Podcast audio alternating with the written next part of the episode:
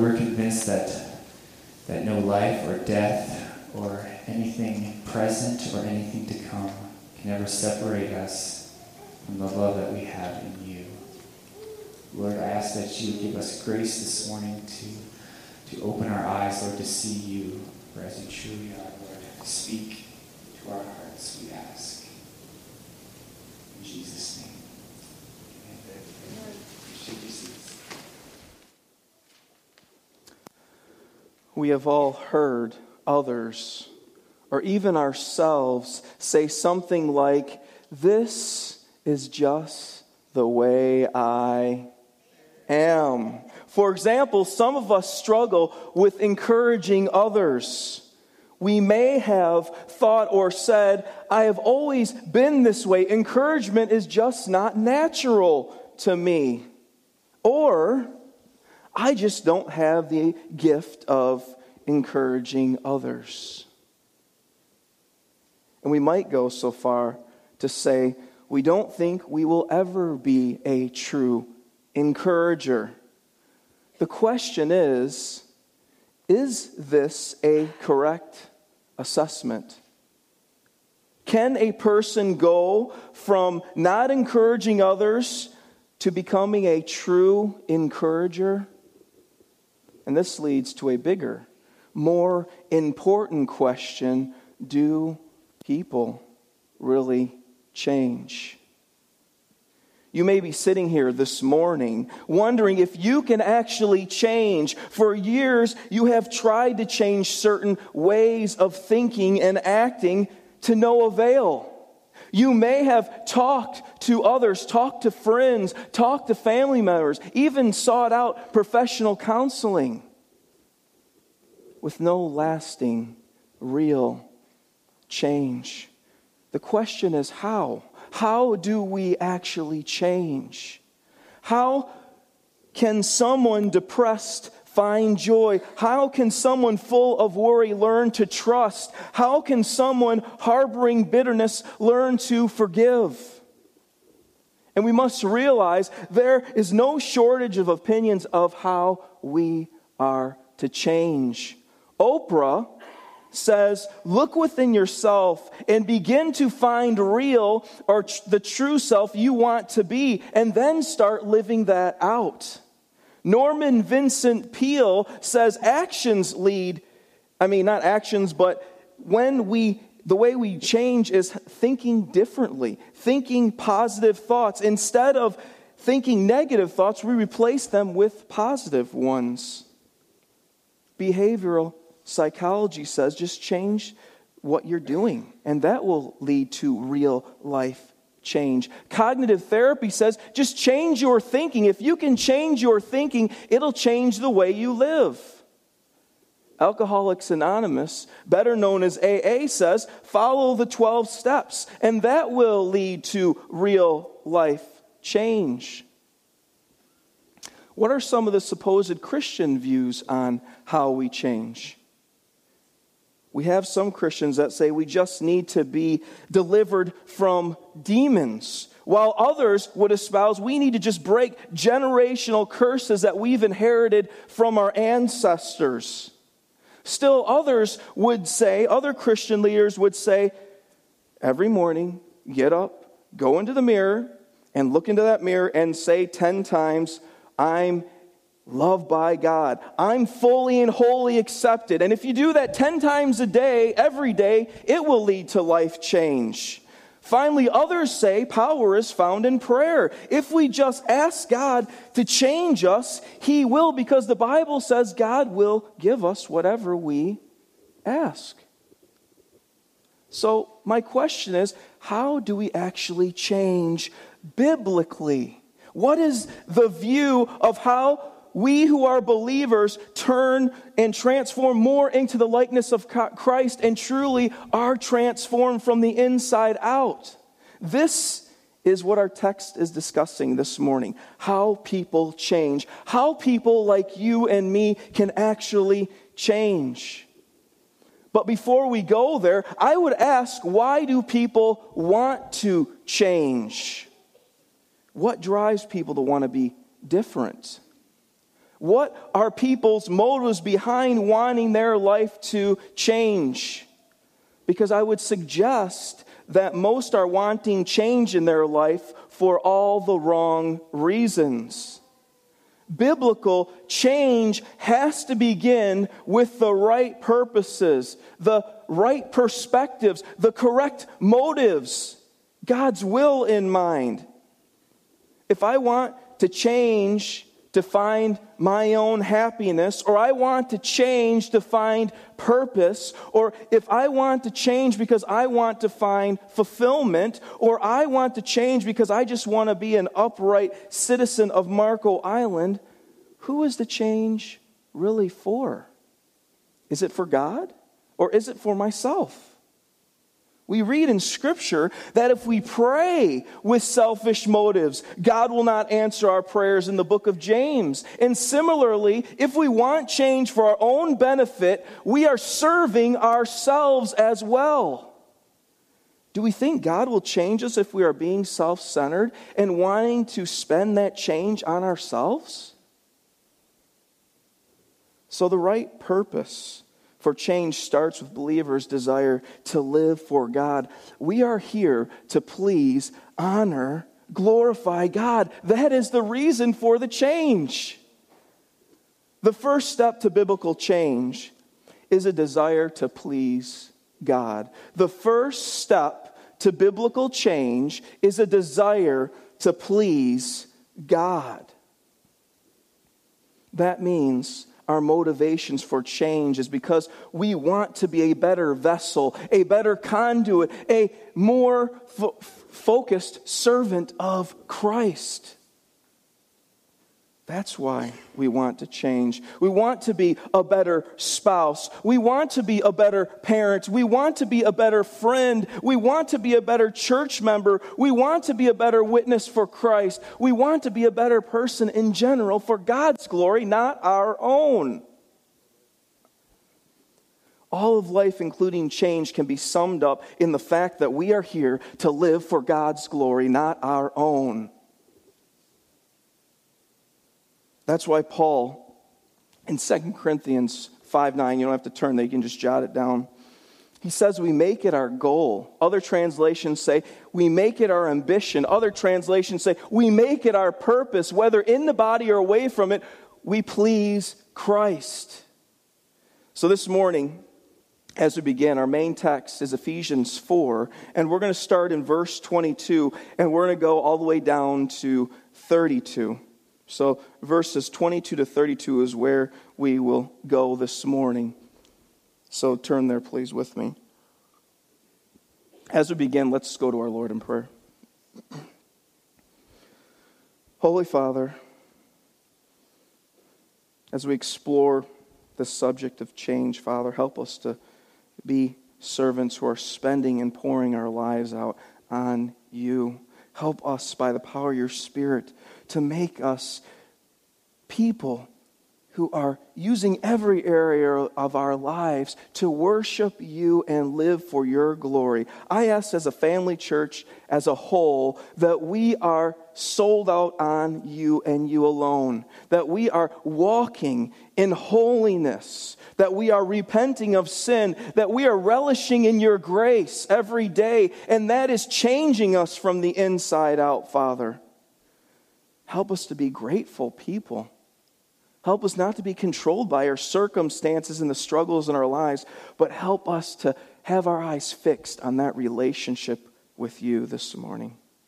It's through Christ's name we pray. Amen.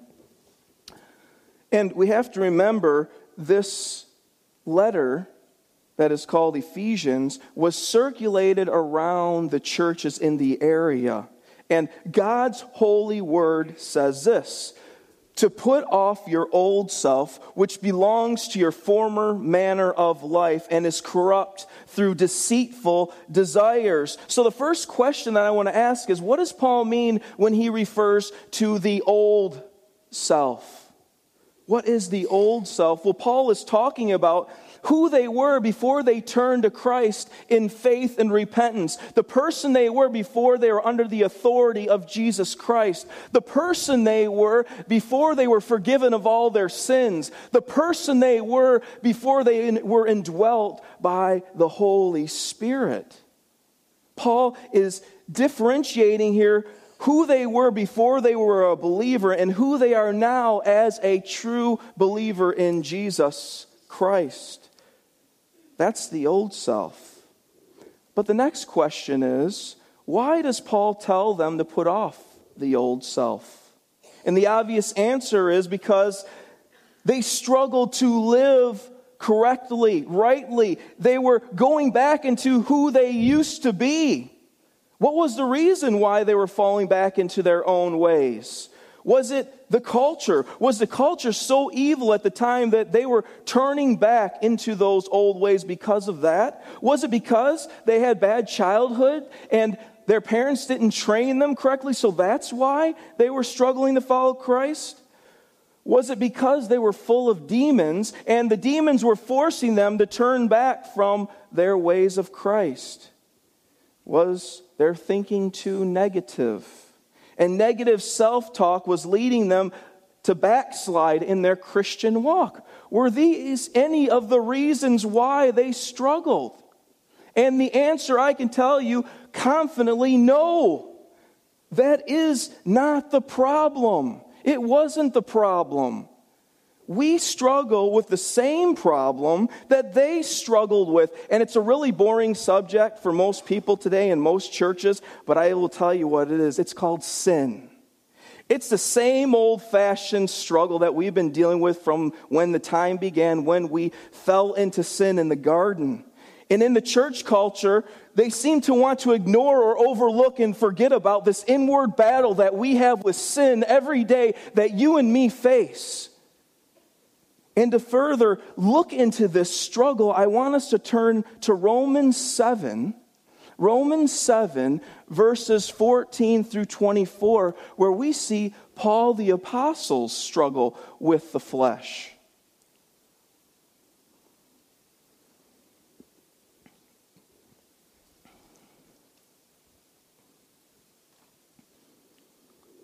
Paul the Apostle says this starting in verse 14.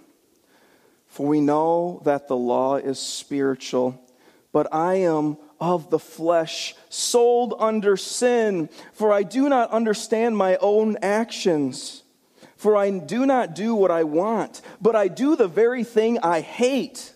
So now it is no longer I who do it, but sin that dwells within me. For I know that nothing good dwells in me, that is in my flesh.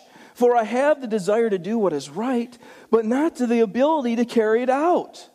For I do not do the good I want, but the evil I do not want is what I keep on doing. Now, if I do what I do not want, it is no longer I who do it, but sin that dwells within me. So I find it to be a law that when I want to do right, evil lies close at hand. For I delight in the law of God in my inner being, but I see in the members another law, waging war against the law of my mind, making me captive to the law of sin that dwells in my members. Wretched man that I am. Paul, the apostle, who wrote half of the New Testament, who lived his life for Christ, who was finally martyred for standing up for the gospel, concludes about his own life that he's a wretched, sinful man who will rid me from this body of death. That's what he says. Do we grasp the battle Paul was in?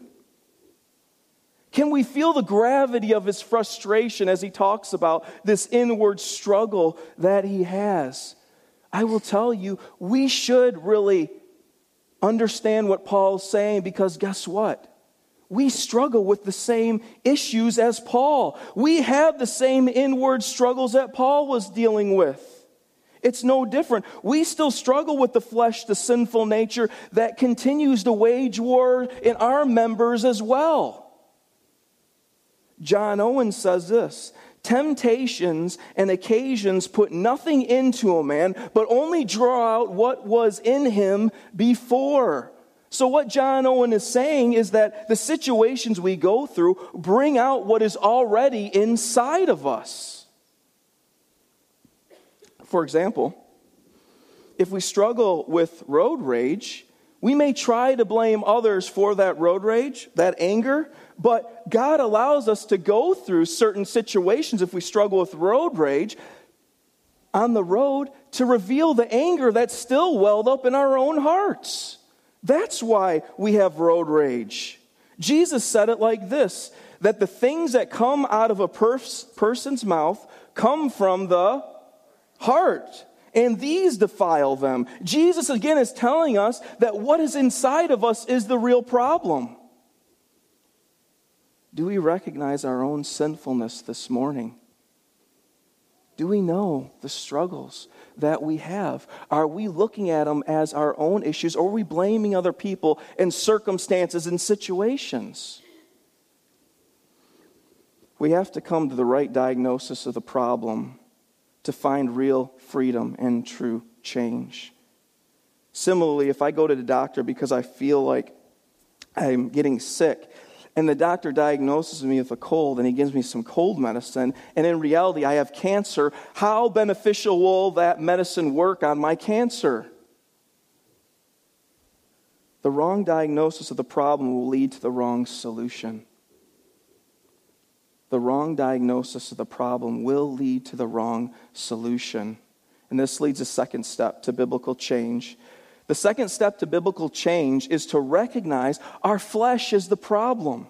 The second step to biblical change is to recognize our flesh is the problem. And when I say flesh, I'm not talking about the skin on my bones or on my body. That's not what I'm talking about. But the sinful nature, the flesh, is a spiritual rebellious force that works against God and is working with Satan. It is what we inherited in the fall of mankind. We call this original sin.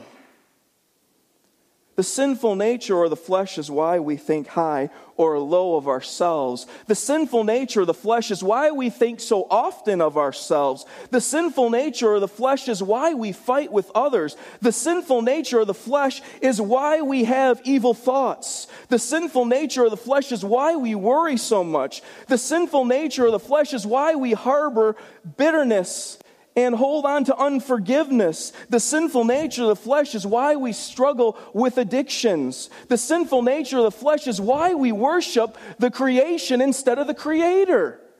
Are we starting to see the, the, the pattern here? But let's go back to our main text, Ephesians 4 22. I know I said we're getting through 10 verses, but I decided I'm going to preach for about five hours this morning, so I hope you guys are ready. Let's go back to verse 22. and it says again, to put off your old self, which belongs to your former manner of life and is corrupt through deceitful desires. So Paul is saying it's not just enough to recognize what the problem is, right? But he goes on and says to stop living for the old self, the sinful, corrupted nature that you were born with that caused you to be alienated and separated from Christ. So, the third step to biblical change is to put off sinful habits. The third step to biblical change is to put off sinful habits. And I use the word habit because sin is not just a wrong action or a wrong thought, but it's habitual in nature, a way of life. And the more ground that we give to the flesh, the sinful nature, the further controlled we become by it. We can see this clearly in the life of Cain. In the story of Cain and Abel in Genesis 4, we see that they both brought offerings before the Lord. And with Abel's offering, it says that God was pleased with him. But Cain's offering, it said that God was displeased. So, why don't we open our Bibles to Genesis 4, and we're going to actually pick it up in verse 5, where they have just went through the offering process.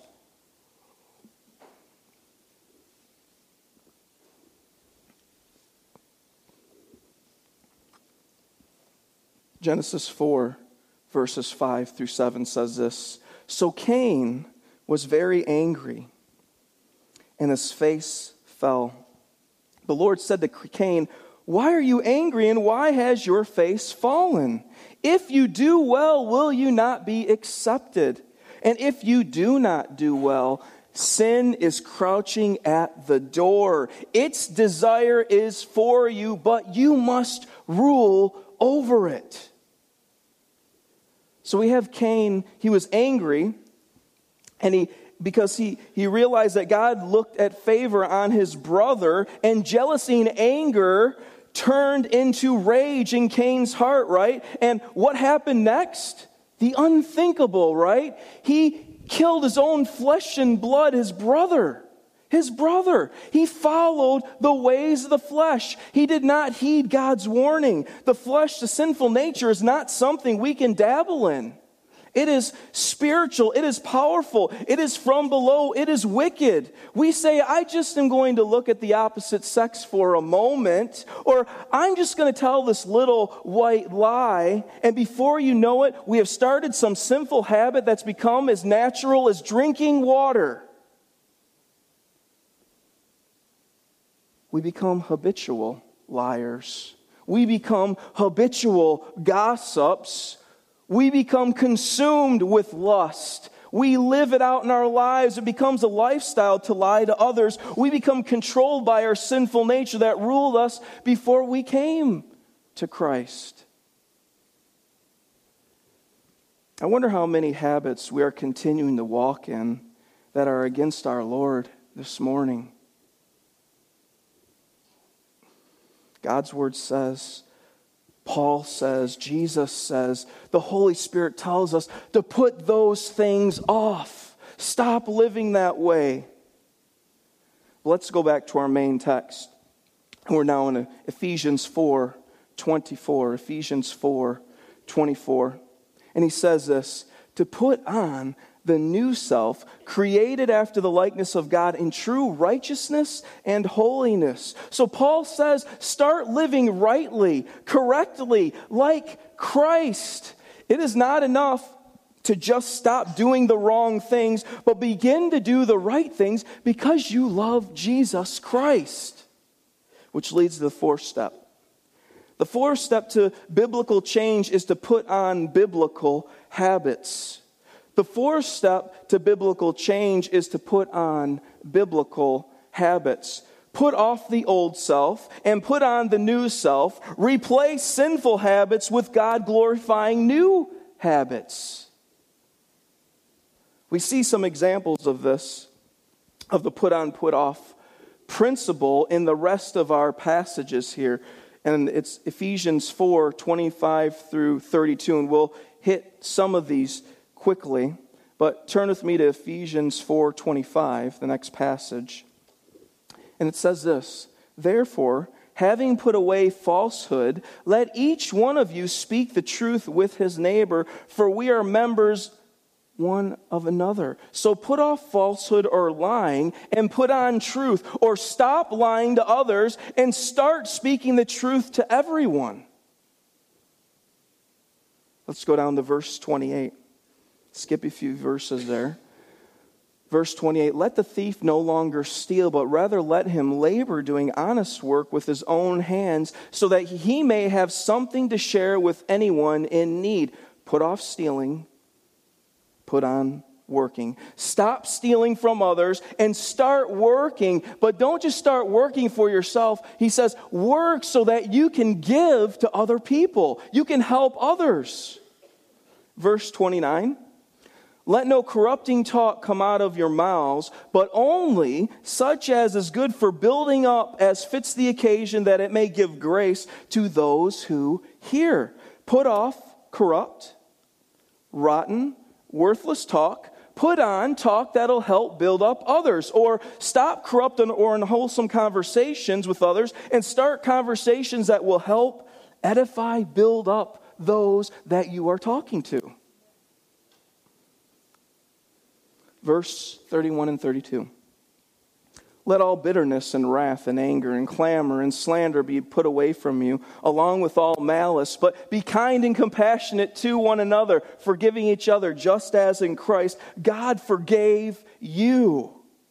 We're going to have to simplify this one a little bit and just say this Stop being selfish and unloving and start putting others above yourself because you yourselves have received so much grace. Share that same grace with others. So we see with these examples that sin from within leads to a lifestyle of more sin. It's habitual in nature when we sin. But we also see that living for Christ, we can develop new habits, new habits that are empowered by the Holy Spirit. We used to be enslaved to all sorts of sins, but now we have the ability to actually break free of those sinful habits now that the Holy Spirit lives, resides inside of us.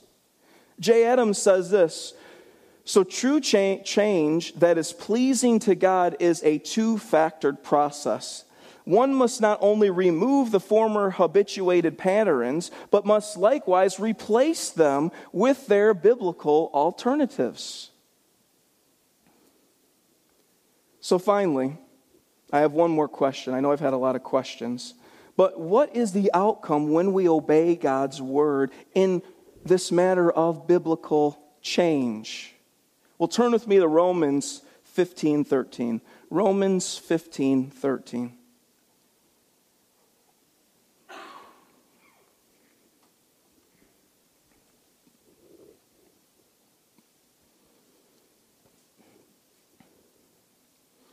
Romans 15 13, a great passage on hope.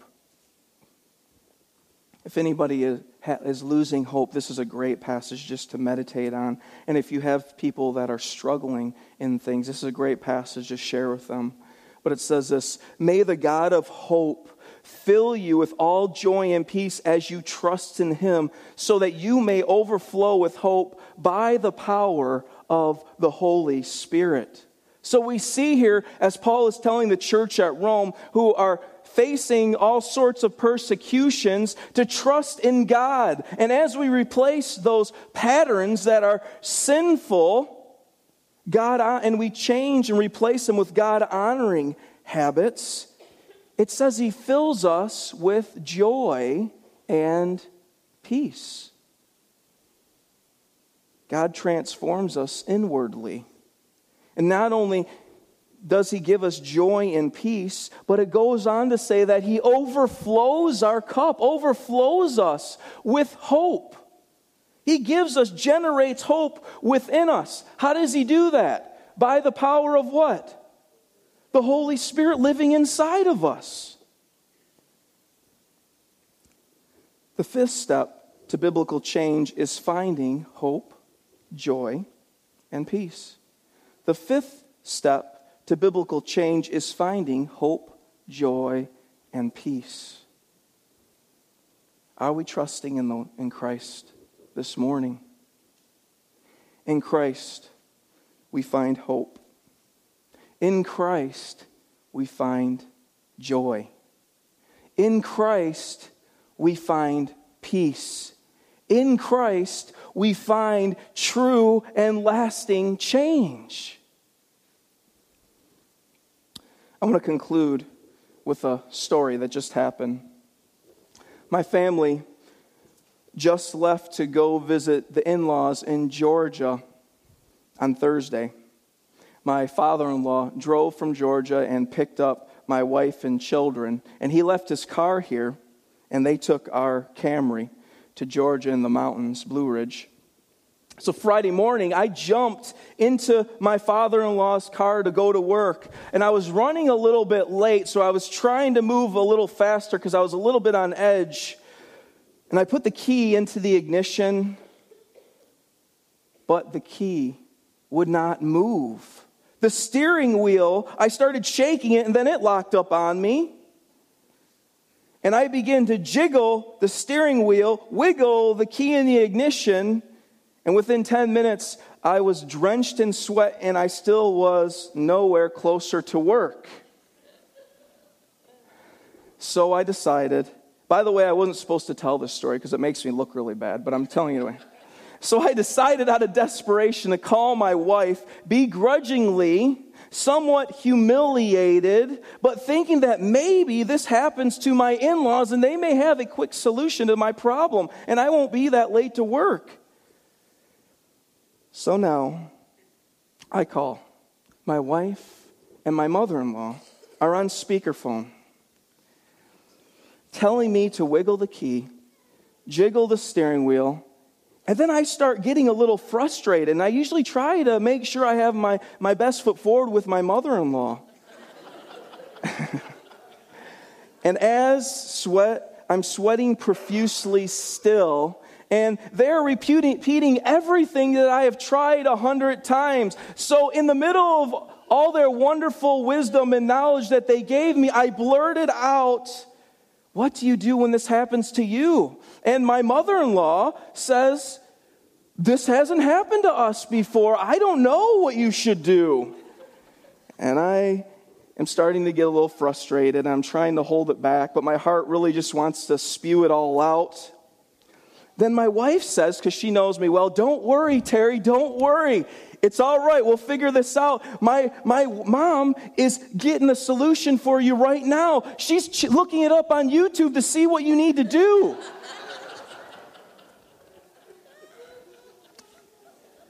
And at that moment, God gave me grace because all of a sudden my pool guy walked by me. I'm thinking, I don't know if he's a Christian. I got to make sure I'm being godly. So, so he's heading to the backyard and he sees me in my car soaked in sweat with probably a distraught look on my face. And he asks me, Do you need some help? And I say, Yeah, that'd be great. So he begins wiggling and jiggling everything the same way I was. And then we both begin to work together. It's almost like a joke, like how many people does it take to start a car type thing, you know? So we're both, he's wiggling the, the key in the ignition. I'm wiggling the steering. We're working together. We're a really good team, but we're not getting anywhere still. We're, nothing's happening. He says, I'm stumped. I, I don't know what's the matter here. I can't figure this out. And he pulls out the key out of the ignition and asks, What kind of car is this again? to my horror, he pulls out our Kia van key out of my in law's Acura ignition. I had the wrong key in the ignition all along. I know the pool guy was even like, This is just between me and you. I won't say a word to anybody. Yeah. So, so the point, the point is until I took the wrong key out, it really didn't change my situation. I was still sitting in the driveway, hot. I hadn't moved any closer to my destination, continuing to get more frustrated as I tried every option. It wasn't until I replaced the wrong key with the right one that I was able to move and go forward to work. I was two hours late, but I got there. I got there. And similarly, similarly, we are maybe sitting here stuck this morning, hopeless, frustrated, possibly sweating like me, continuing to walk in wrong ways, wondering if things will ever change. And the answer is not just stop doing something. Number one, like we said, the first thing we need to do is reevaluate if we want to change for God's glory or our own. Secondly, we recognize self, our own sinful nature, is our greatest problem and struggle. Thirdly, we stop those habits that are ungodly, that are rebellious against our Lord. Fourthly, we replace them with new godly habits. And finally, we see and experience the fruit of biblical change that leads to an inward, an overflow of hope, joy, and peace. I wonder how many of us need to put off certain habits and replace them with biblical ones, God glorifying habits. What habits have we formed in our marriages? What habits have we developed in our families? What habits do we have at our workplace? What habits do we have even with our own minds? What habits do we have as a church community? Are these habits honoring to Christ? We are blessed as believers because we don't change by sheer willpower, amen, but on our dependence, our waiting on the Lord. The Holy Spirit gives us the ability, He enables us to live for God, amen. We have the ability to change this morning because God is working in us and through us. Let's go to Him in prayer. Holy Father, we thank you for your faithfulness. We thank you that your word is so clear how we can actually grow in holiness. We thank you that your word, you enable it with your Holy Spirit to let us understand and practically walk out these truths that we find in your word. Usually, the problem is, Father, as you know, that we are sometimes hard headed we want to do our own thing. We struggle and we give up easy, Father, but help us to know with your Spirit living in us, we can do all things through Christ who strengthens us. Help us to be faithful to your word, to meditate on your word, to be challenged, examined by your word. Help us to be a culture that's willing to speak truth into one another's lives as we're all struggling. We're fellow strugglers that need people to speak truth in our lives. Help us to be bold and humble and loving as we do so. We thank you for Christ Jesus. In him we pray. Amen. We are going to be partaking communion this morning, so if the deacons will please prepare for it. Here at the Family Church, we have what we call an open communion. What we mean by open communion is this we would encourage every believer to be a part of and accountable to a Bible believing church. However, we don't believe you have to be a member of this specific church or a specific denomination to be able to take communion with us this morning. If you have repented and by grace, through faith, surrendered your life to the Lord Jesus, and the Holy Spirit is dwelling in you, and you are a follower of Christ, then we are brothers and sisters, and we would invite you to participate in communion this morning. If you're here this morning and you are not a follower of Jesus, I would ask if you would simply let the elements pass by you. We don't want this time to be just a religious ritual or a routine that we do to try to please God, but we are doing this as the scripture has instructed in remembrance of the Lord. If you would like to know how you can be a follower of Jesus today, Pastor Casey or Pastor Terry would love to talk to you after the service and help guide you to the Lord. Also, if you're a parent or a guardian of children who are in the service and those children have not yet come to faith, would you please let the elements pass by them as well?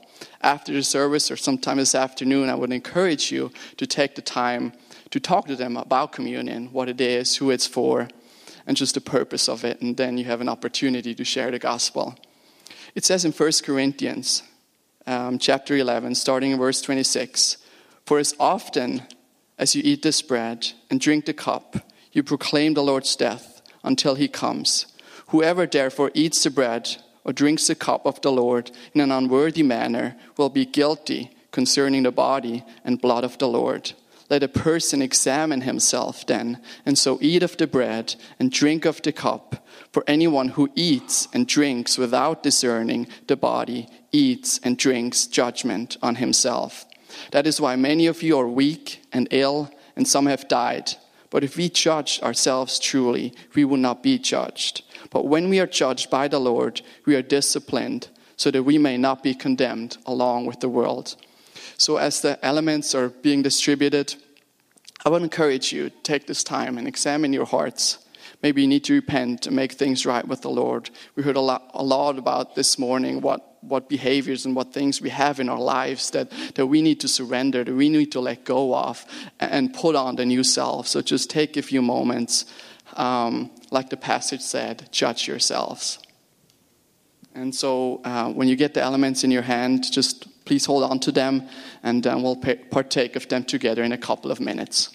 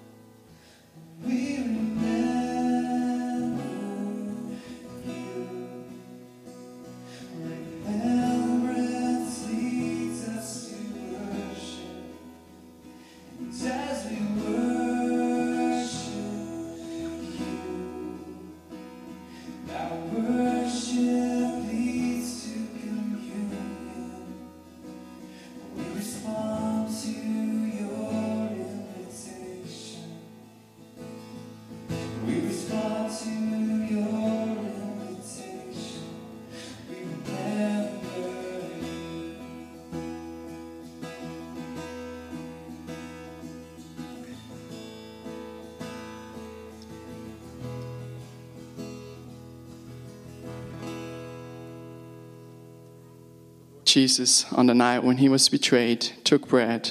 When he had given thanks, he broke it and said, This is my body, which is broken for you. Do this in remembrance of me. In the same way, also, he took the cup after supper, saying, This cup is the new covenant in my blood. Do this as often as you drink it in remembrance of me. And Lord, in this time of communion, remember you. Lord, we are so thankful for the great and amazing sacrifice that you have done for us, Lord, for making a way where there was no way for us, Lord. We thank you, God, for the greatest gift we could have ever imagined, Lord. You giving up your body so that we can be completely whole, for you shedding your blood, making a new covenant that's not based on our performance, but that is based only on your finished work, God. We thank you, Lord Jesus, for paying such an amazing price and for loving us in just such an awesome way, oh God. And we thank you for making a way to the Father and for giving us eternal life. And we do this, Lord, thankfully, in remembrance of you. Amen. Let's partake of both together.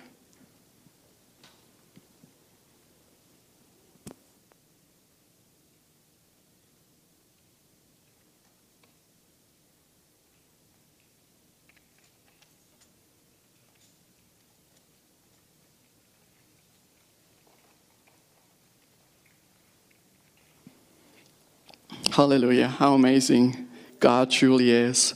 And so, if you would all stand up and I'll pray one more time and then you're dis- dismissed. Lord, we are so thankful that we can do this, Lord, in remembrance of you. God, we thank you that it doesn't have to be some, some routine or some rituals, Lord, but we can do it thankfully, Lord, with our hearts wide open to you, God, because you are a good God. You are a holy and righteous God, and in your holiness and in your wrath and in your righteousness, you can justify us because of the finished work of Christ that He has done on the cross, Lord. And we thank you so much for that, Lord. We ask that you truly help us, Lord, to put on the old self, God, to flee from all his wickedness, Lord, and to run to you, Lord, to focus on you, to continue, Lord, to work out our salvation in fear and trembling, Lord. And I ask, let the love of you, Father, and the grace of you, Lord Jesus, and the communion of you, Holy Spirit, be with us as we go through this week and every day, Lord. And we thank you. In Jesus' name, amen. You are dismissed.